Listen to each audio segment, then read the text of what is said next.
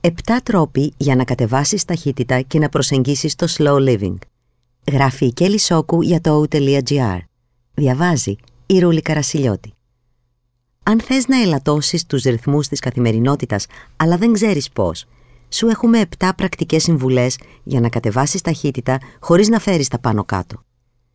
Θυμάστε τη ζωή πριν από τα κινητά και τους υπολογιστές, όταν για να στείλεις γραπτό μήνυμα σε έναν φίλο έπρεπε να το ταχυδρομήσεις, όταν για να δεις ποια παράσταση ανέβαινε στην επίδαυρο έπρεπε να αγοράσεις εφημερίδα, όταν για να κάνεις μία εργασία βασισμένη σε βιβλιογραφία έπρεπε να πας οπωσδήποτε στη βιβλιοθήκη. Μήπως θυμάστε πώς κάναμε διακοπές τότε, χωρίς καν να έχουμε εικόνα του καταλήματος. Αυτοί που θυμούνται θα καταλάβουν εύκολα ότι παρά τις τρομακτικές ευκολίες που προσέφερε η τεχνολογία στη ζωή μας, παρά τα αδιανόητα μέσα που μας έδωσε για να ελευθερώσουμε το χρόνο μας, παραδόξως αυτός μοιάζει πιο λίγος από ποτέ. Και εμείς πιο βιαστικοί και αγχωμένοι από ποτέ. Μονίμως αργοπορημένοι, μονίμως πίσω από κάτι που πρέπει να γίνει. Η σημασία του slow living. Για εκείνους που δεν θυμούνται, ίσως θα πρέπει να εξηγήσουμε λίγο περισσότερο τι σημαίνει slow living.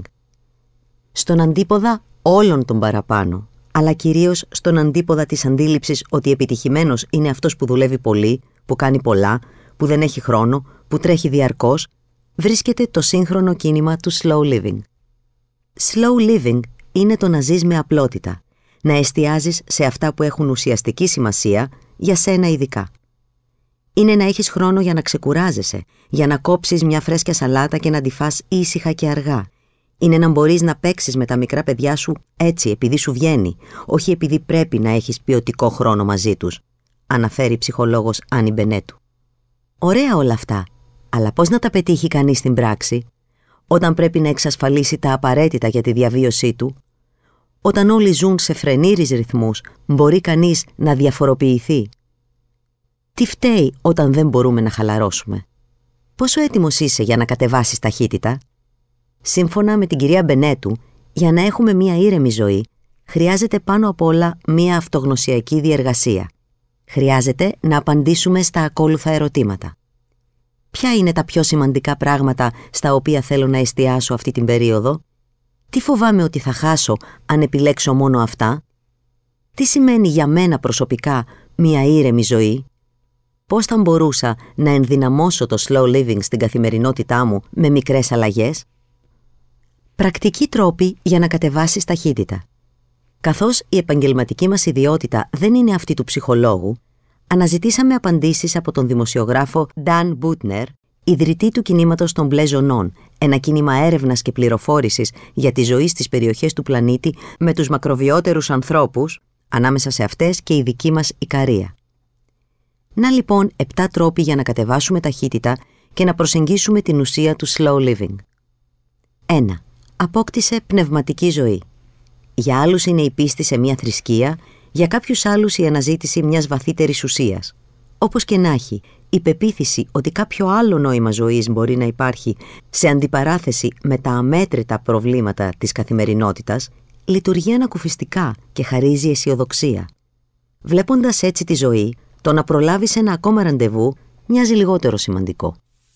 2. Ασχολήσου με την κυπουρική. Αν ψάχνετε τρόπο να χαλαρώσετε μέσα στους ξέφρενους ρυθμούς της καθημερινότητας και να έρθετε κοντά στη φύση, δοκιμάστε να κάνετε mindful κυπουρική. Από την κυπουρική θα προσκομίσετε πολλά ωφέλη για την ψυχική και πνευματική σας υγεία. 3. Γευμάτισε με φίλους και την οικογένεια. Η σημασία των οικογενειακών γευμάτων είναι μεγάλη τόσο για τα παιδιά όσο και για τους ενήλικες. Η ώρα του οικογενειακού γεύματος είναι μια περίοδος ανάπαυσης από τη φασαρία της καθημερινότητας. Είναι μια ευκαιρία να μιλήσετε για την ημέρα που πέρασε, αλλά και για την ημέρα που έρχεται. Επιλέξτε να κάνετε το ίδιο και στο διάλειμμα εν ώρα εργασίας. Γευματίστε με τους συναδέλφους σας. 4. Συνδέσουμε την κοινότητα. Η κοινωνική ζωή και οι καλοί φίλοι είναι τόσο ωφέλιμα που μπορεί ακόμα και να μας προσθέσουν ορισμένα χρόνια. Η κοινωνική συνεισφορά έχει αποδειχτεί ότι περιορίζει ακόμα και τα συμπτώματα της κατάθλιψης. Στην πραγματικότητα, το να νοιάζεσαι και να προσφέρεις τους άλλους σε αποσπά από τα δικά σου αναρρύθμιτα προβλήματα και σε αποστασιοποιεί από το κυνήγι της επιτυχίας. 5. Βρες χρόνο για να μην κάνεις τίποτε. Πολλοί από εμάς είμαστε τόσο πολύ άσχολοι, ώστε θεωρούμε την ξεκούραση ως αδυναμία και απώλεια πολύτιμου χρόνου. Στην πραγματικότητα όμως αποτελεί βιολογική ανάγκη. Συμπεράσματα έρευνας νευροεπιστημόνων δείχνουν ότι το μυαλό χρειάζεται παύσεις ώστε να γίνεται πιο αποτελεσματικό όσον αφορά τις διαδικασίες της μάθησης, αλλά και πιο παραγωγικό.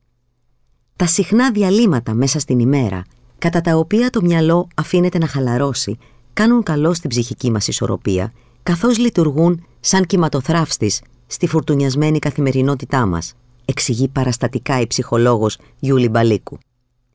6. Κοιμήσου αρκετά. Ο ύπνος είναι μια πάρα πολύ σημαντική για την υγεία κατάσταση. Δεν υπάρχει κάποιο όργανο ή εγκεφαλική λειτουργία που να μην επωφελείται σημαντικά από τον ύπνο και να μην βλάπτεται σε μεγάλο βαθμό από την έλλειψή του. Με 7 ώρες ύπνου καθημερινά, οι εγκεφαλικές μας λειτουργίες βελτιώνονται και το στρες μπορεί να διατηρηθεί σε φυσιολογικά επίπεδα. Το να μάθουμε να δίνουμε προτεραιότητα σε έναν ποιοτικό ύπνο θα μπορούσε να είναι και η βασικότερη αρχή του slow living. Αν οι συνθήκες δεν είναι πολύ απαγορευτικές, εντάξτε και τον ολιγόλεπτο μεσημεριανό ύπνο στη ζωή σας. 7. Κινήσου αρκετά. Η σωματική δραστηριότητα είναι απαραίτητη για μια καλή σωματική αλλά και ψυχική υγεία. Επιπλέον όμως, η σύντομη περίπατη, είτε για να βγάλουμε το σκύλο βόλτα, είτε για να πεταχτούμε μέχρι το φούρνο, είτε για να επισκεφθούμε έναν φίλο, επιτρέπουν μια άλλη ποιότητα στη ζωή μας. Ο χρόνος που θα δαπανίσουμε περπατώντας λειτουργεί σαν αντίβαρο στις ώρες που θα περάσουμε μέσα στο αυτοκίνητο, κολλημένοι στην κίνηση, νιώθοντας συχνά εγκλωβισμένοι, ενώ το άγχος μας για να προλάβουμε να φτάσουμε στον προορισμό μας εντείνεται.